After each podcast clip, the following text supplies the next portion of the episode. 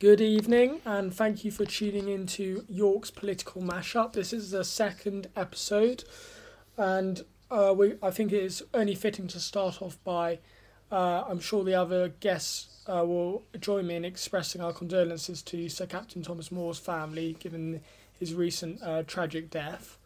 Um, before we before we start talking about the wider topics, would uh, I'll, I'll allow each uh, representative to just say a few words. Uh, we have Ben uh, Ben Ffrench from the Labour Party.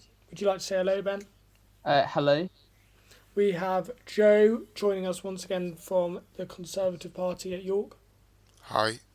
And we have James from the Lib Dems. Love to be here. Uh, so I'm just going to allow each uh, representative to just say uh, just a few words, a short uh, contribution to Sir Captain um, Thomas, and then we will get on with the, the actual main topics of conversation. So Ben, would you like to start off, and then Joe, and then James, and we can then start discussing what we had planned. Yeah, um, yeah. Well, I think we're all we're all particularly uh, really sad to hear about um, the death of Tom Moore. I know a lot of friends um, uh, have been hearing about it, and yeah, there's an enormous kind of um, enormous sadness, and I really. But what I think he's left behind is a really amazing legacy. I think what we can really um, really take pride in. I think he really has come to symbolise the spirit of community we've seen over this lockdown um, and his wonderful contribution to fundraising. I think it was it something like in excess of something like 30 million, 32 million. Um, but no, it was really, really wonderful. Um, and I'm sure his impact and his legacy of fundraising and community service, I think I'm sure will have a, a long term impact in the UK. Um, and yeah, his, his life and his wonderful um, example, um, I think really um, it's just it's just such a kind of um, it's a really uh, great inspiration um, for us all and the impact of what we can do when we come together because you know it was yeah it wasn't just him you know it was it was that engagement with the community and the way it inspired the nation um, in those fundraising efforts um, and also in just highlighting um, the wonderful NHS we have as well um, so yeah, but no, it was uh, really, um, really sad to hear, and um, I'm sure we all send our condolences. And but yeah, it's important to note that this um, he obviously he came to fame last year, um, but yeah, behind that is a wonderful life of service, um, and a really fantastic individual, um, who we can all look up to. Thank you, Ben. Um, would Joe, would you like to say a few words as well? Yeah, I would really like to echo what Ben said. It's a it's a great loss, and uh, he's really kind of a representative of that kind of community spirit that we all kind of felt, especially in the first lockdown. And um, it, uh, yeah, and behind that, behind even just uh, that is his kind of great service to this country, kind of with his kind of wartime effort. And I uh, send my condolences to our family. And it's great to see that people all across, from all walks of life, all across the political divide, you know everyone is really kind of coming together to kind of mourn the sad loss, and it's it's really nice. So even in his death, he is kind of providing this community spirit. So it's oh yeah, it's really sad to see, and I, I do send my condolences. And finally, James. Yes, this is uh, definitely a mournful time for the country, and I concur with what the others said, and I'd also like to highlight uh, that the money he raised, uh, excess of 30 million pounds, went towards NHS charities. I myself was a part of one once. I saw the transformative work that they do, needed now in hospitals more than ever, and they bring humanity to the proceedings. And I think Tom himself brought humanity to the lockdown. You saw a strong community spirit, scenes that you hadn't seen in decades, and I really hope that we retain some of that and that we remember him when we do, when all this is over.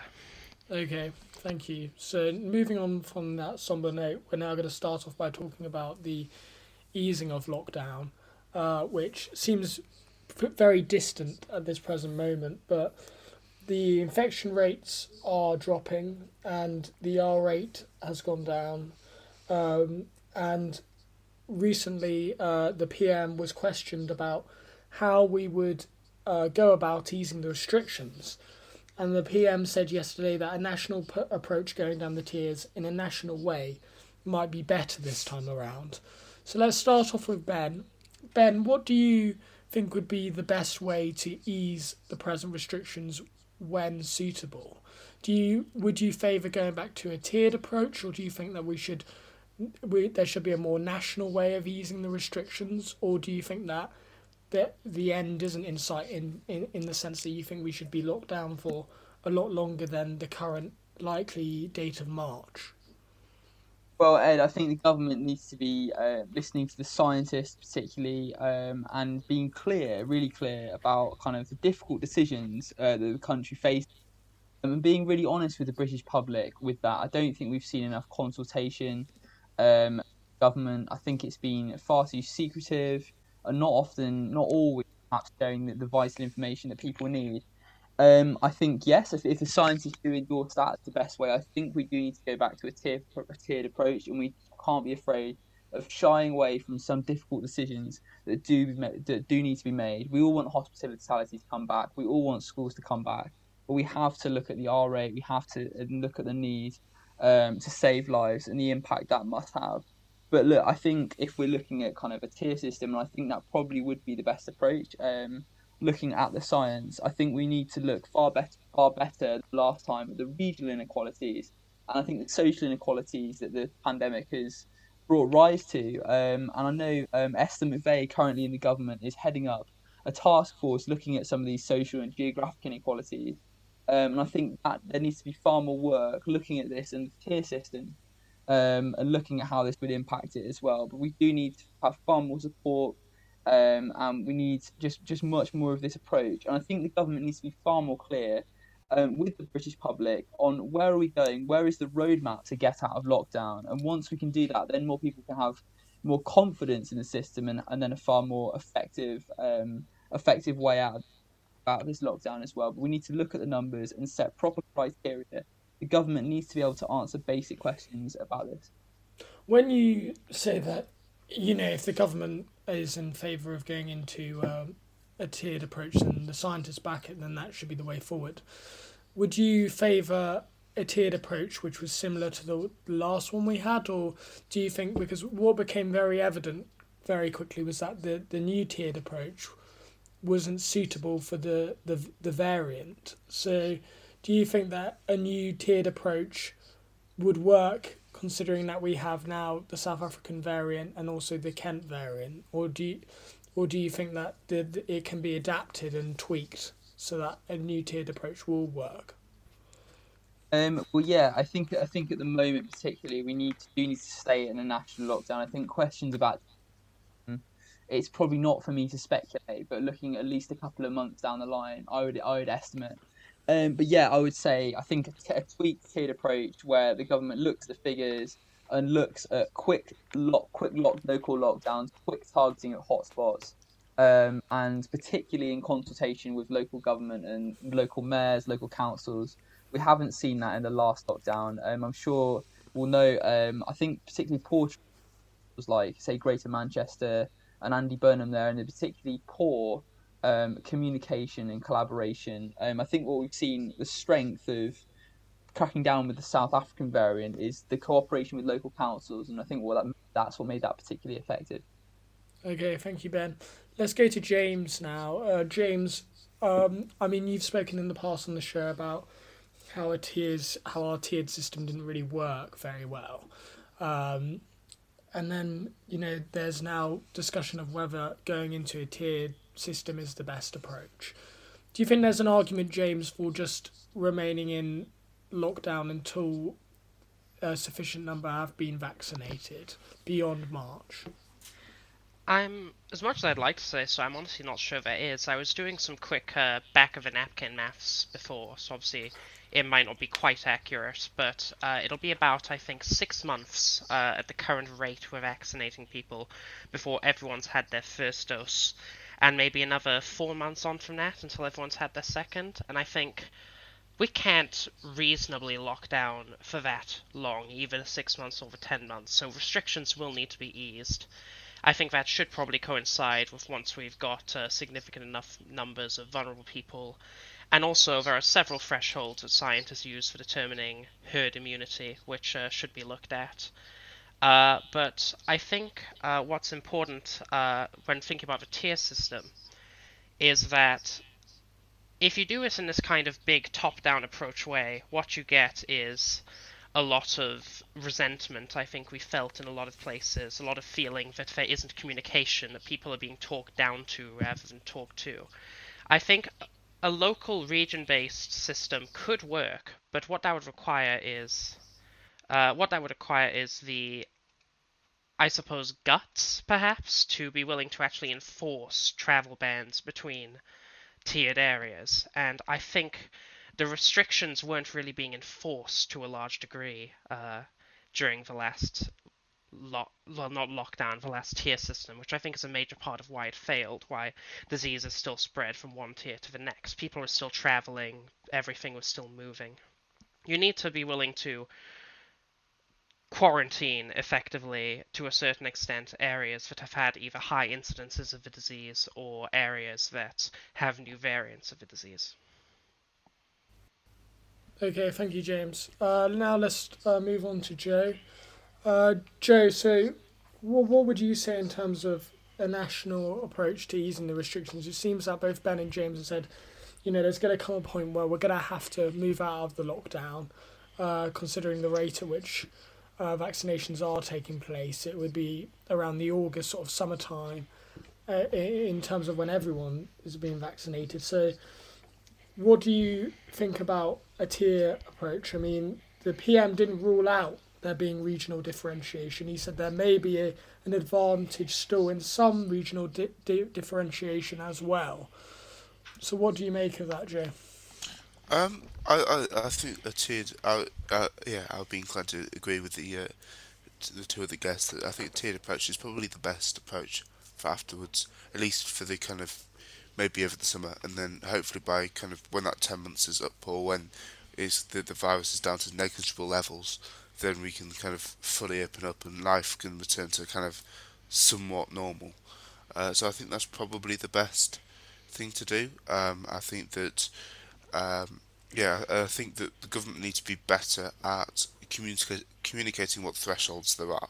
Because I know there was great uh, anger over things like Manchester, where they were quite high, and I think that if there's like a certain, like if your R, local R rate is estimated over a certain amount, so like say over one, for example, then you go into a higher tier. That might be, you know, certain tiers have certain kind of levels of R rate. That might make sense or kind of, uh, yeah, or kind of some kind of combination where and it, and it has to be very very obvious of what it yeah, of what kind of requires these tiers because therefore people are more likely to kind of go on with it rather than the some somewhat slightly scattergun approach that was kind of perceived last time. Okay, and Joe, um, I mean, this is a good, good point to sort of move on to the South African variant. Um, has been reported, and there's 105 cases in total that were picked up yesterday. But then now, today, the, Matt Hancock announced that there has also been cases of it in Liverpool and Bristol. Do you think that the government has been very efficient in setting up this surge testing, or is the South African variant the fact that it's actually managed to enter our population uh, a statement about a statement uh, in in the sense that it shouldn't have been allowed to enter in the first place had there been sufficient border controls.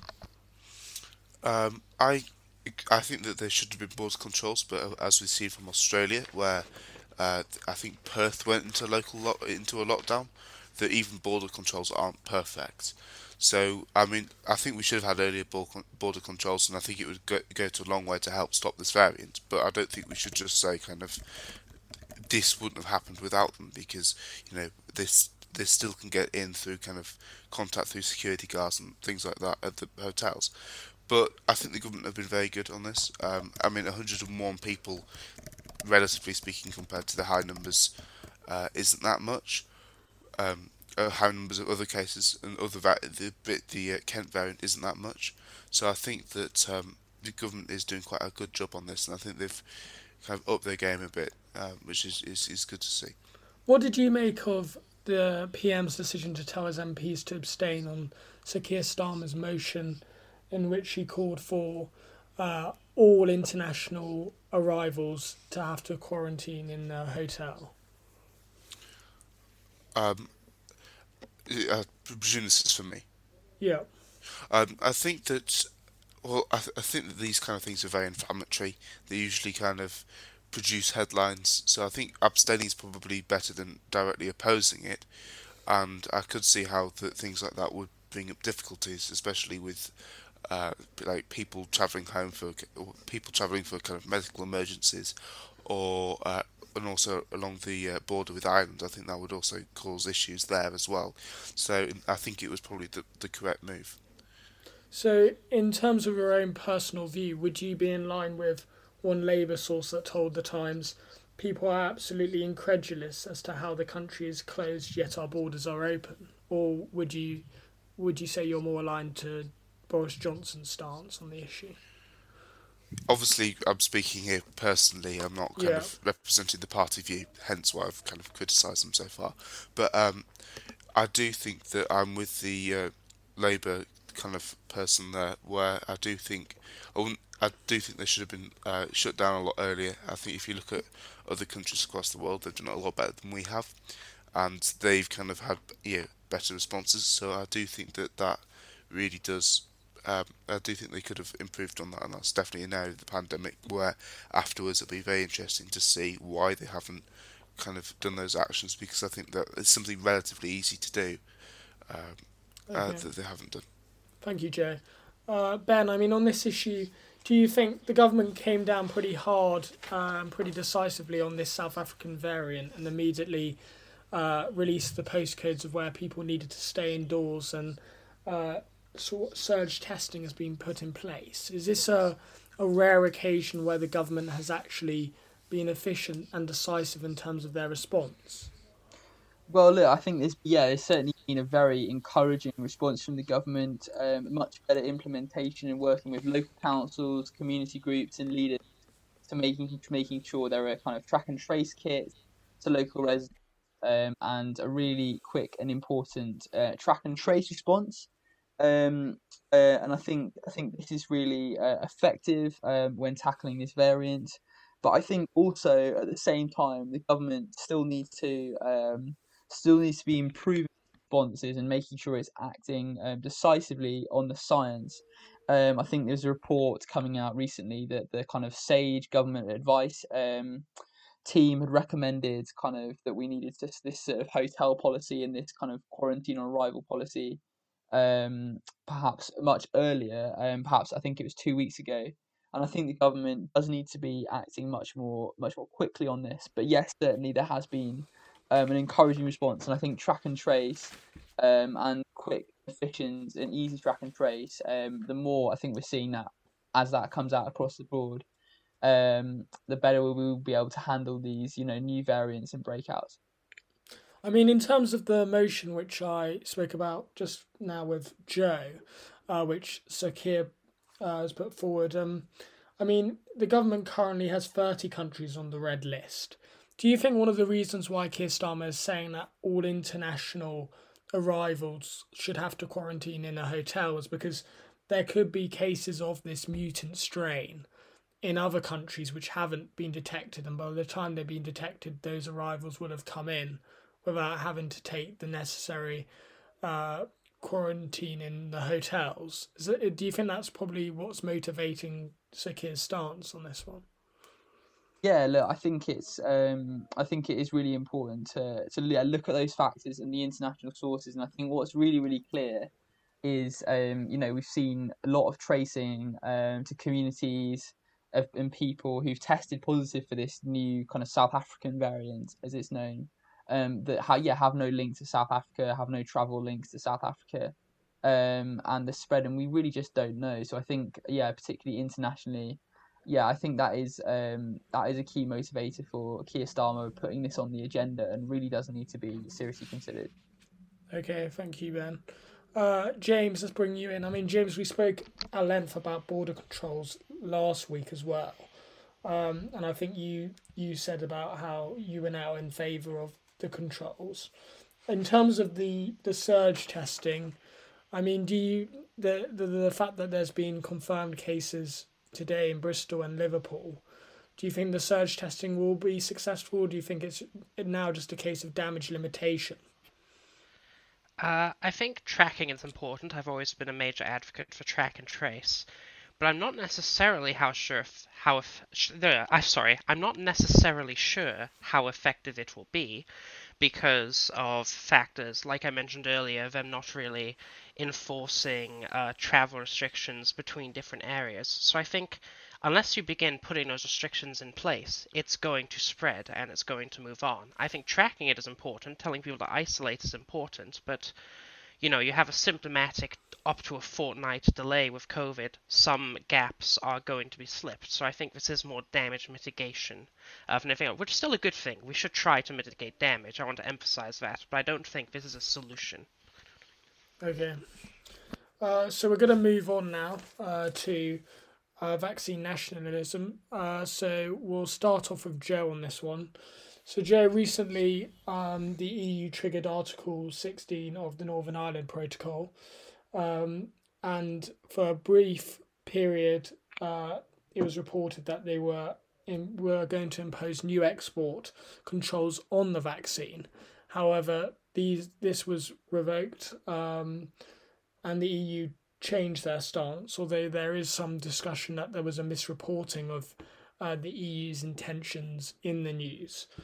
Uh, what do you think that the implications of the move to block uh, con- to block vaccines into Northern Ireland may have in the future in terms of uh, countries trying to limit uh, vaccines going elsewhere in order to ensure that their own program of vaccination is successful at the expense of other countries getting the vaccine. In some ways, I think this period has been almost weirdly positive because I think the backlash against the EU's decisions has been so much that elected politicians, I think, would fear doing something like that again. I think in in Britain as well, it's um, solidified uh, people. Like I was, I've been speaking to lots of people who uh, often voted for, you know, Remain and things like that, and it's it's actually kind of made them kind of think that you know it's kind of almost unified the nation in a way that kind of to realise how kind of bad this is. Um, and I, th- I think it's it's been good. Well, in some ways it's been positive, but obviously I think that um, it's very worrying that the EU would do that, especially with not telling Ireland was especially atrocious, and I do think that it it, it will um, increase support for kind of more nationalist groups in probably the European Union as they see the kind of ineffectiveness of the EU in procuring vaccines when they're taking it away from the uh, um, take it away from the member states the, the, the ability to do this. So I, I do think, yeah, I, I do think this is going to have some. It's a mixed bag, but it will have some negative consequences for the EU definitely. I mean, the uh, UK have shown a willingness previously to overrule the withdrawal agreement, and then they backed down on that. Uh, and now the EU's recent aggressive move. Does do these uh, actions indicate that there is a future risk of the Good Friday Agreement breaking down and uh, not being respected by both sides? Um, I I don't believe I've heard this before, so please don't quite like if it's wrong. I'm sorry, but I don't believe that the border is actually technically mentioned in the Good Friday Agreement.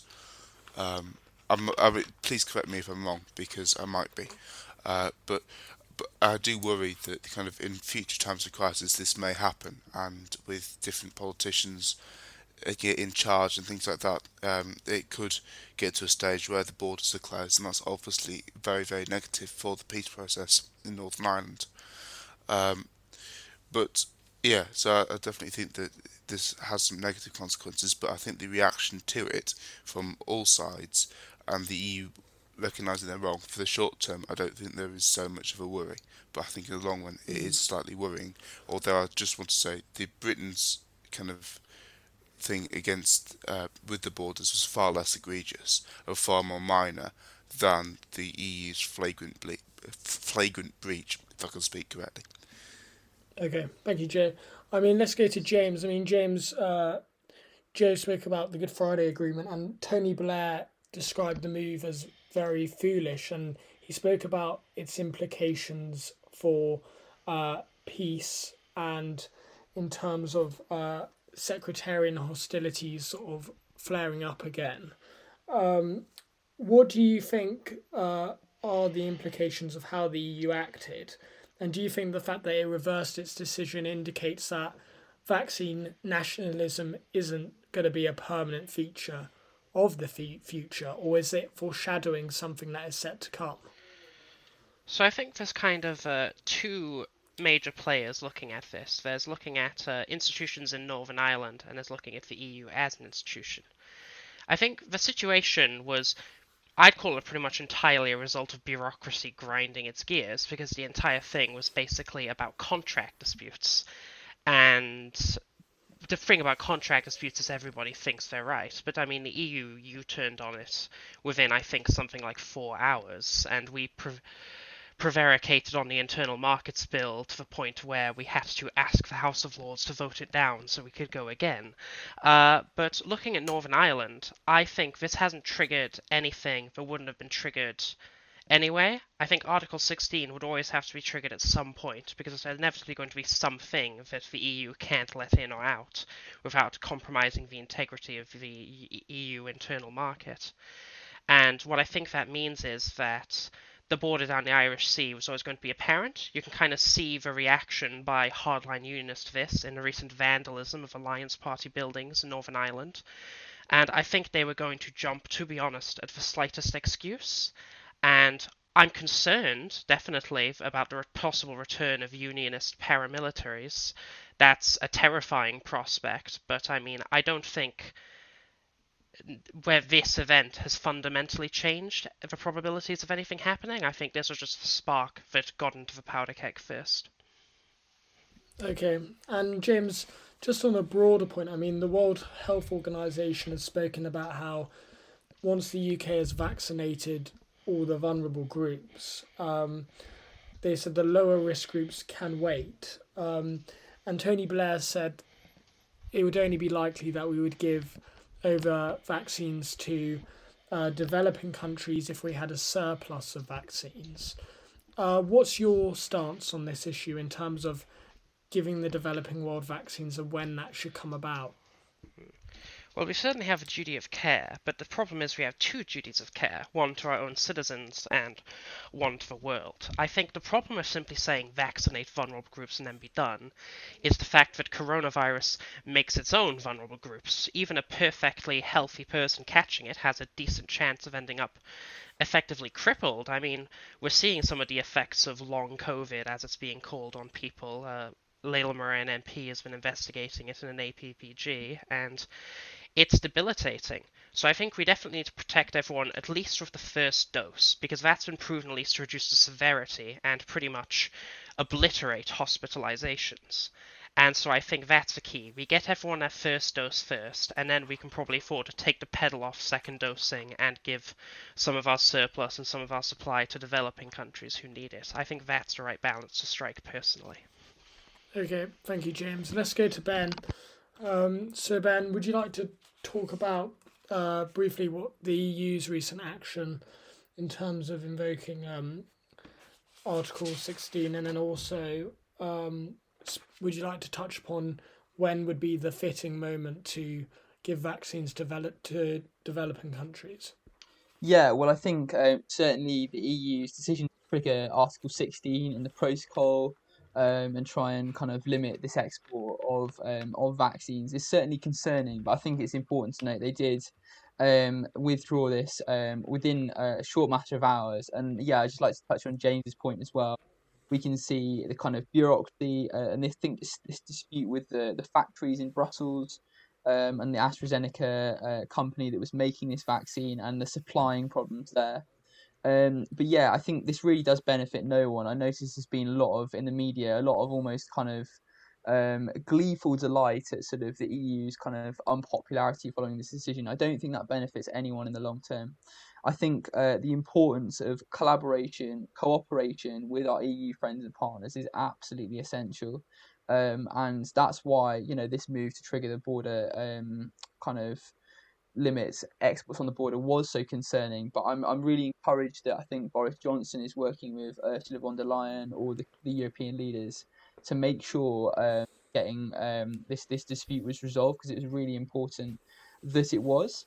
Um, and I just like to kind of um, just build on this as well, um, thinking about uh, linking this um, particularly um, to looking at kind of giving our surplus vaccines to the developing world. Um, I think it's really important we think about kind of healthcare as perhaps we think about security, or for example, security and terrorism. We, we, we know we've got the established concept of you know global global security, global national security. Why don't we think about global health security as well? I think this is also really essential.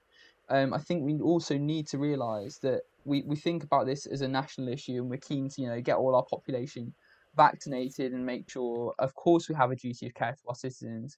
But I think it's important we realise um, that in this globalised world and the way that we are so interconnected, we really are only as safe as as the weakest countries uh, in this health situation. Um, and whilst yes, I agree, it's, it's right that we make sure our vulnerable protected with those first jabs, and we have our elderly, perhaps our over sixties, over seventies, and all those with these kind of over underlying conditions. I think it's only right that working with you know the WHO, um, the EU, America, and other partners, we do ensure the rollout of this vaccine. I think it would be the greatest tragedy if we see you know the developing world um, in Africa and other countries who perhaps you know don't have as much money to get their, their hands on the first supply, don't have the resources, but ensure that they're equally provided for um, because yeah, as I say, we are only as really as safe um, in the world because we we've seen how interconnected this world is, particularly with travel and the way that the virus spreads, and we really do need to think about this, and that's why I do think, um, without willing to just wanting to look like I want to score political points at all, it was slightly concerning, I think, that um, Rishi Sunak um, reduced the budget in his November budget for um, uh, for the international um, kind of aid department, reducing that to 0.5% um, is a reduction where I really don't think that should have been implemented. I think we do need to see, make sure we've got proper provision and giving proper resources to the developing world and working with our international partners in this because it's a global issue, not just a national issue. And yeah, vaccine nationalism is always really, really worrying. Okay, thank you, Ben. Uh, as we're talking about the wider world, let's move on to the UK's recent application to the Comprehensive and Progressive uh, Trans Pacific Partnership. So, on this one, let's start with uh, James. Uh, so, James, um, what do you make of uh, the UK's um, desire to join this pact? Uh, do you think it's going to have big long term economic benefits, or is it going to lead to any anything in the short run changing in terms of our uh, trade with members of the pact? I mean, it's probably worth noting before you respond that Liz Truss has said that in the future it's going to be Asia Pacific countries in particular where the big markets are. So, how would you respond to what she said in terms of the worth of joining this pact? Well, I think Liz Truss is wrong to say that that's where our market efforts should be coordinated. Uh, I feel like she's in essence giving up on our neighbours by saying that, which is a bit rude, quite frankly. But first of all, it's the Trans Pacific Partnership. The current members you'll see form a nice geographic ring about around the Pacific Ocean. We are on the Atlantic Ocean, literally on the other side of the world. The CPTPP members combined make up 8% of our exports, Germany alone 9.9%, the EU 45%. Uh, in terms of our trade partners, the only ones from the CPTPP who make it into the top 20 are Japan at 11th, Canada at 18th, Australia 19th, Singapore 20th, whereas in Europe, Germany 2nd, Netherlands 3rd, France 4th, Ireland 6th, Spain 7th, Belgium 8th, Italy 9th. And if you look at what the CPTPP actually is, it's reduced tariffs, service access, reduced red tape, and standards alignments. It's the building blocks for customs union orbit name. It was made by its designers to mimic the EU because they liked how much power it had. It was designed to be a precursor to a single market. So I think this is just a patchwork job trying to stem the leak in our economy that Brexit has caused because They know fundamentally globalized economic and customs unions are the future of trade and where political power, leverage, and influence lie on the international stage. They've abandoned the obvious choice. Pride prevents them from joining the EU customs union or single market, not even joining the EU wholesale. And so, since they've abandoned the obvious choice, they're intent on settling for second best. Is one of the advantages, James, of joining this uh, pact, which looks like it's only going to have minimal uh, economic uh, benefit in the short run, the prospect that the US might join and therefore you will get the benefits of a, a, a trade deal with the US without having to separately negotiate a bilateral trade deal with them. Would that be only one of the, the one of the greater benefits of joining this pact? That is definitely the angle, I think. I mean, Boris Johnson has made no secret of the fact that he wants a trade deal with the US badly. It's not hard to see why. I was listing our export to people we export to by numbers. The US is number one on the list. They're probably our closest partner in a lot of respects, but uh, the CPTPP would be disrupted at this point by the US joining. I think Biden might try for it. I think it's li- more likely than not he will, since he was Obama's VP and Obama wanted to do it. But it's worth noting the US added a lot of legislation to the original, like the precursor agreement to the CPTPP.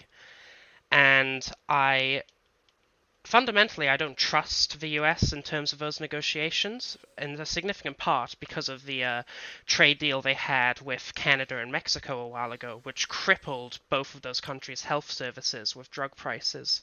So I think perhaps it's short sighted to think that the US. That choosing the US over the EU is going to give us more than we'll lose. I think the US drives a hard bargain because it can, and I think we are trying effectively to dodge the line and get in before they can make any major concession force us to make any major concessions. The problem is I think the US can get the CPTPP to make concessions because the mere withdrawal of the US collapsed the last agreement. Yep. Okay.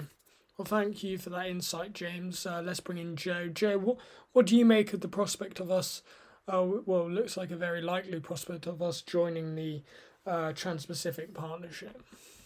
I think it's great. Um, I mean, the, uh, the it, we're joining a partnership with potential. I don't think, yeah, potential that the doesn't. I don't think have. And yeah, they said that this century is going to be the Asian century, and uh, there's lots of uh, uh, going to be lots of things around. The, yeah, lots of partners that can be growing exponentially. I think this is also going to hopefully try and ex- um, expand our kind of influence over kind of some of these kind of countries, especially kind of there are some countries in there that are I am quite concerned about. For example, uh, Brunei, with their horrific uh, laws against hom- homosexuality. Hopefully, things like this can change, um, change those kind of laws and try and influence them to be a bit more, to be more kind of uh, tolerant and inclusive. Uh, but I think hopefully it'd be a precursor to other agreements with other parts of the world. Um, for example, Central Asia, where they have massive potential, massive, you know, and you know, countries like Uzbekistan at the moment you know, Uzbekistan's economy will be growing this year, which is crazy when you think about the losses that we're having. And I think hopefully this will be kind of just a start for where you know, where we can continue in growing our global growth and I do think that maybe in the short run it might not be massively significant, but I think in the long run, hopefully, it'll be um, really good and really significant, and we can kind of really kind of expand our global influence. Okay, thank you for that, Joe. Uh, I mean, Joe, how would you respond to what James has said about how um, you know it would actually it, it's slightly rude for what Liz Truss has said about how these are the countries where the big markets are going to be? Oh, I, I think that um, I think that Germany and France are declining in power and in kind of you see Germany's economic growth before the pandemic was crawling. They were I think they were in a, a recession even before the pandemic started, and although they'll remain big markets, I think the the markets that'll have the most growth will be the ones in Asia, and I think that uh, I, I wouldn't say it was rude at all to say that because I don't think we'll see Germany going at 11, 12% anytime soon. So I, I think that yeah, and these countries have huge populations that we can really kind of that our British goods can really go and that they want British goods and they can go and benefit these countries. Okay, thank you, Joe. Uh, ben, would you like to come in and what do you make of what James and Joe have said, bearing in mind that they produce very different sorts of an analysis of whether this is a good good development in terms of the UK uh, potentially joining the Trans-Pacific Partnership? Well, yeah, I think um, I'd, I'd agree with both to some extent. Um, I think certainly uh, we've seen, you know, the Conservative government has, post Brexit, has really been trying to trumpet this brand of global Britain, um, expanding, you know, its trade and its influence um, across the world, in Asia, in the growing economies. Um, yeah, I think um, yeah, Joe's right to particularly say I think um, the influence um, and uh, yeah, I think the real great potential of these Asian economies. Um, but equally, I would agree with James that I do still think yeah we need um, need to enjoy make sure we're enjoying close ties um, and I think primarily still in the long, in the short term we need to have the EU as one of our primary trading partners um, but yeah, I think um, I think in the long term, I would say I would advocate a more limited trade deal would certainly um, be good for Britain. But I think in this kind of rush to sign new trade deals that we've seen Liz Truss, the um, International Trade Secretary, embark on, um, I think the real worry, as Joe I think has picked up on this, is the fact that yes, there is you know we can sign trade deals and perhaps that will have an influence on these countries, but how much are we actually using the prospect of a trade deal? Uh, I think to really properly influence these countries for the better. I think it's important to note that Britain is one of the most world's largest economies. Um, really needs to be using its influence better um, in negotiating these trade deals to say, look, here we go, here's your trade, here's a trade deal. We're very keen to do business with you, but we need to see proper changes first. Now that might not be a view that's um, widely held, but I think um, we all want you know to expand our trade and our horizons but we need to make sure that we are engaging responsibly first. I don't i don't think there's kind of anyone and even on the conservative side of the benches we've seen Iain Duncan Smith um, among others tabling concern at kind of uh, are rushed into trade deals without perhaps looking at you know is there accusations is there judicial um, charges of genocide. There are other concerns, so we need to think about this um, particularly. Um, I think, yeah, in the long term, the things that really, really would need to be um, protected, and I'd be really concerned about, would be, I think, particularly food standards. You know, chlorinated chicken was the headline and has become somewhat ridiculed by now, but there are serious kind of concerns behind that about the quality of meat, the quality of dairy products, um, and also health. We need to make sure that our health service is protected, um, and we make sure, yeah, that we're not opening this up to contracts or inappropriate kind of uh, financial speculation on these contracts, and just a general no compromise on standards and on environmental and labour protections. We need to be particularly concerned and hawkish about these things um, when we are engaging in this deals and making sure that we are, you know, we are looking after our domestic industries um, and making sure that uh, our consumer standards, and particularly um, with you know the, the great challenge of the age, um, the great challenge of tackling climate change, we are making sure we have these commitments. And I think Joe Biden as well, particularly, um, we've seen that you know in engaging with a, a potentially a new trade deal or joining um, this partnership or joining a new trade deal with the US. That's that's particularly Joe Biden's priorities as well. He knows um, amongst about like more than anyone the importance of climate change and our kind of global climate commitments. Um, so I think these would be the really important things to th- to think about. But yes, I'd agree. Um, it's it's really exciting. We have the opportunity to trade with other nations, but we do need to make sure we do this responsibly and use our influence for good because it can be a great a great source of uh, good in the world as a global leader. And I think we are a global leader. Okay, thank you, Ben. Um, let's now start off with Joe on the final issue. And we're going to talk about now about the coal mine which the government approved in Cumbria. Um, the coal mine is set to uh, is costing uh, around 165 million, and um, in terms of the impact of the mine, uh, the government's own the advisors have said that it is expected to increase UK's emissions by 0.4 megatons of CO2 per year. Joe, does this uh, oh, this approval of the mine show that the government really isn't serious about its uh, the its, its targets that it's set out for tackling climate change? Um, I'm not sure the gov- it shows that the government aren't serious. I'm not sure why they're doing it. It's it seems like a bit of a PR own goal to me. If we, especially in the year that we have COP26, to go and open a coal mine is a bit. I'm not sure what the kind of point of it is, um, but I do think the government is committed. I think that you, know, especially with trade deals around the world as well, that will also help with kind of you know, selling some of our very green products and some of the brilliant products we make that are kind of carbon neutral and things like that around the world, I think that'd be really good. So, I, and you know, there was the government has done really some really good things on this, especially with I think there was a long stretch of last year where uh, the uh, all the power that we had was uh, there was no there was no fossil fuels involved, which is really really positive. And it, this news story, for some reason, I don't know why they've done it, but it kind of overrides some of those good news stories and kind of it's a bit of a PR, yeah, definitely a bit of a PR own goal, I think. I mean, Joe, advocates of the mine have pointed to the creation of 500 direct jobs and 2,000 more in the supply chain, and have insisted that the coke that is being made from the mines um, is is going towards steel, which is required for infrastructure. Which, if if if if the coke wasn't made at home, then the steel would have to be imported from places like China and Russia, which could be potentially more harmful to the environment. So, is is this just a zero sum game where, because the government, because there hasn't been necessar- there hasn't been investment from previous governments and this government into uh, into making steel in a low carbon way, it's an own goal, whichever decision you make.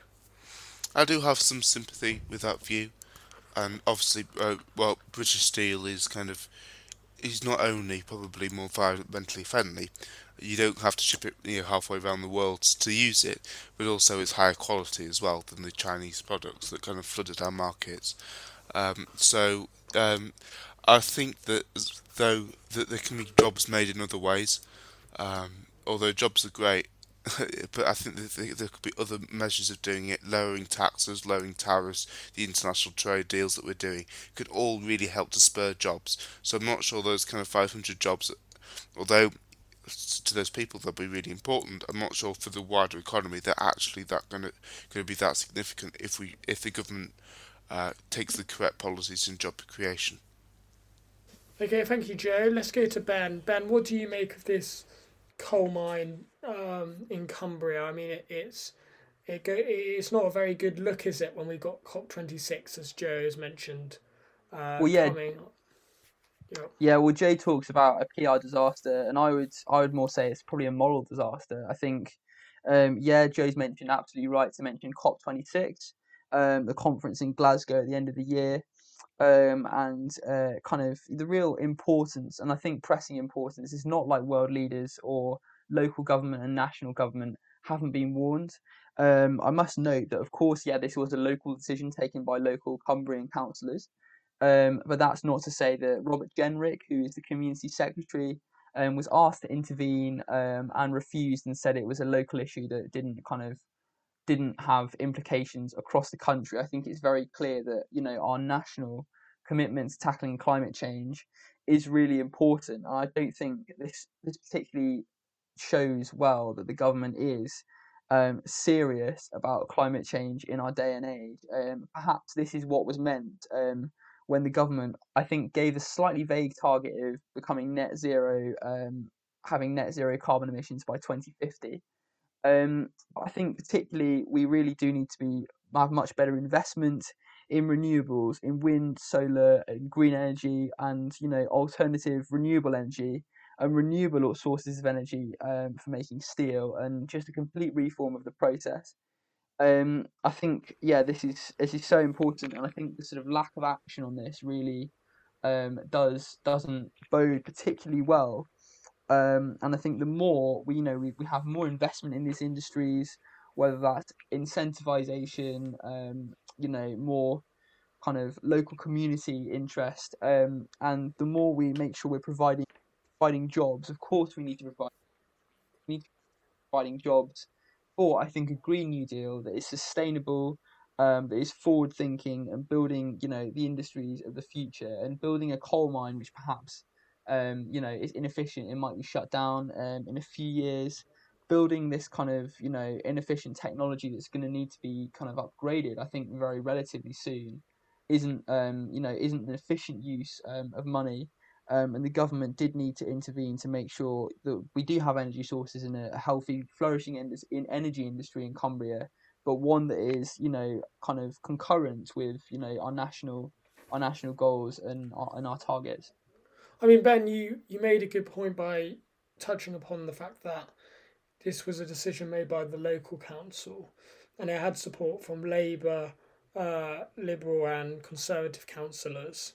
Um, do you think that the this raises an important issue in terms of should the these sort of de- decisions be made by local councillors who this this this the opening of this the mine itself is very popular with those living in the area so it'd be political suicide for them not to uh, agree to uh, give their support to this project. Do you think it raises the the problem um, the problem of having the people making these sort of decisions about uh, the opening of mines in the hands of those in the local council rather than in the national government? Um, well, yeah, I think uh, the key issue here, I think, is national intervention. Um, yeah, of course, I think it's important that um, you know the councillors have a say and the councillors are able to vote through you know good investments and, and good proposals with jobs. Um, but I just like to highlight, I think there is a double standard where often you have projects where there is complete opposition from the local community to a particular you know fracking um, fracking project. Um, and yeah, you see the government, um, yeah, just just keen to intervene and almost overrule um, local community standards. But when you know when it's kind of when it's uh, something like a, coal mine, um, it has less interest. So I would just question the government's kind of priorities and inconsistencies of of intervention. I think the government does need to intervene far more, yeah, just to ensure and does need to work with local councillors. And we need to see far more consultation and collaboration between. I don't think it's a case of government versus local government. I think we need to see the government working together with local government to ensure that they're able to, you know, put forward these politically popular proposals, but also that these proposals are, you know, are green, are investing in the future rather than investing in the past. Um, and I think this is really, really essential. Thank you, Ben. Let's go now to James. James, what do you? Uh, I mean, Ben's spoken at length about it, and Joe also made some. Uh, he touched upon sort of the the aspect of getting it from abroad. What what do you make of uh, this whole coal mine and whether it could have been avoided if there'd been national intervention, for example? I mean, it could have been avoided on infrastructure. To be honest, a lot of it relies on being done at a national level. And I think sometimes you do need to override local governments because local governments have very narrow priorities which tend to revolve around getting themselves re-elected and doing what's locally popular. But in terms of things like this or house building, you do need to be willing to take a national stance. And setting up a new coal mine is just, I think it's a vile proposition. It'll do damage. It should have deterred it. Uh, and I'm slightly confused, to be honest, because it was the Conservatives under Margaret Thatcher who first deemed British coal mining unprofitable, and now they're starting it back up again. Uh, so I think does this mean Margaret Thatcher just did it for spite, or was she right? And does that mean Boris Johnson is wrong? I think this is a good practical example of how the Conservative Party have changed by their assimilation of UKIP. But notwithstanding, there's a massive reputational damage. It's the COP26 situation, it is just will be a laughing stock. I sometimes wonder if the Prime Minister just has made a game out of destroying the country's reputation. But you mentioned importing, and importing coke uh, for steel, uh, I mean, British Steel has been on the down for years now. British Steel, the like company, has been bought up by China. British manufacturing for now is pretty much dead or dying. The Conservatives killed it under Thatcher and have been trying to pretend it has life left in it ever since. If you want manufacturing back, we need to engage in what's called the Green Industrial Revolution. Lib Dem leader Ed Davey has used it. He campaigned heavily on it in his leadership campaign. Green MP Caroline Lucas obviously deserves a lot of credit. Things like the Cornwall lithium mine for battery technology, decarbonising the economy, solar panels on houses. If you want manufacturing, do that. Otherwise, except for a service based economy. But I think this limping with regards to the coal mine is humiliating, and I think it's stretching out a managed decline that we don't need, and it's going to do damage to the world in the meantime. Okay, thank you, James. Um, so I'd like to thank all my guests, uh, Ben, Joe, and James, for coming on this evening and for talking about a wide range of topics from the environment to uh, post Brexit trade negotiations and COVID 19. Uh, so thank you to all of you for coming on, and uh, I look forward to uh, to meeting next representatives next week. And all that is left for me to do is say have a good evening and good night. Thank you.